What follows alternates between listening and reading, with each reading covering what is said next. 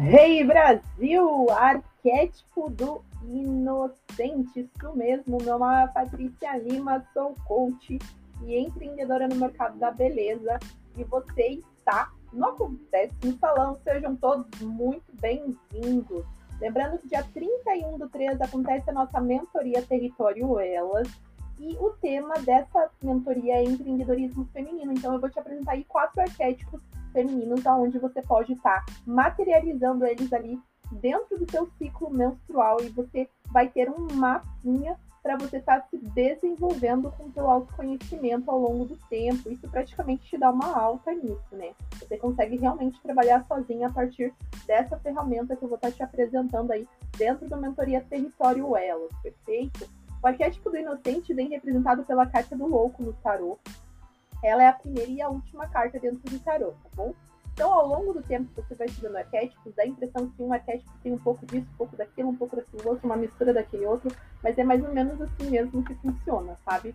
Mas sempre um arquétipo ele vai ter uma característica principal. E uma das características principais do arquétipo do inocente, mesmo ele indo aí com a carta do louco, né, da, do tarô ali, é, você consegue identificar com muita facilidade aí a impetuosidade, a vontade de viver, o entusiasmo, a integridade e a própria motivação, né?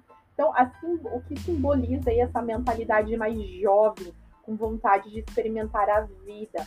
Normalmente passamos por esse período quando, quando nós somos crianças, né? Acontece que, por vezes, é mais fácil ser inocente do que ficar batendo de frente com conflitos ou situações aí agressivas no nosso dia a dia. Não há a necessidade. O arquétipo do inocente vem com essa flexibilidade, esse lado puro, claro, pacífico da situação, facilitando essa transição, né? Acredito ser importante e levar a sério essa pureza por onde se passa, porque muitas das vezes as pessoas elas estão ferindo, né, com as feridas que elas têm, né? Então elas acabam nos machucando com algo que machuca elas. E quando você tem essa ferramenta na sua mão, você consegue ativar o arquétipo do inocente e ter uma vida de uma certa forma mais leve, principalmente dentro do empreendedorismo feminino, aonde rege às vezes muito mais o ciúme e a competição do que a própria colaboração, não é mesmo? Os arquétipos, o símbolo arquetípico aí do arquétipo do inocente vem com o golfinho, a criança e a flor de lótus.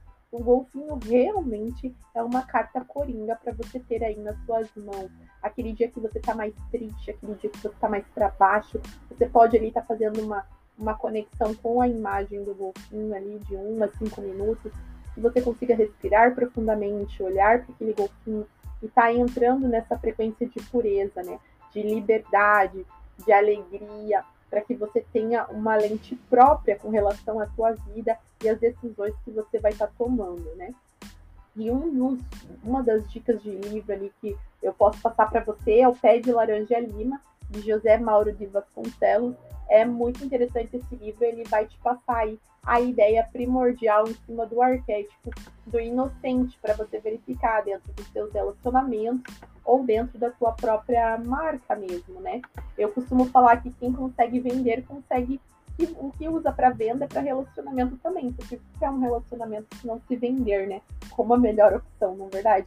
Dia 31 do 3 acontece aí nossa mentoria Território Elas, tema aí é empreendedorismo feminino. Vou colocar quatro arquétipos principais ali dentro do teu ciclo menstrual para que você materialize de uma forma mais certa como que funciona essa, é, é, essa linguagem arquetípica dentro do teu ciclo menstrual, perfeito?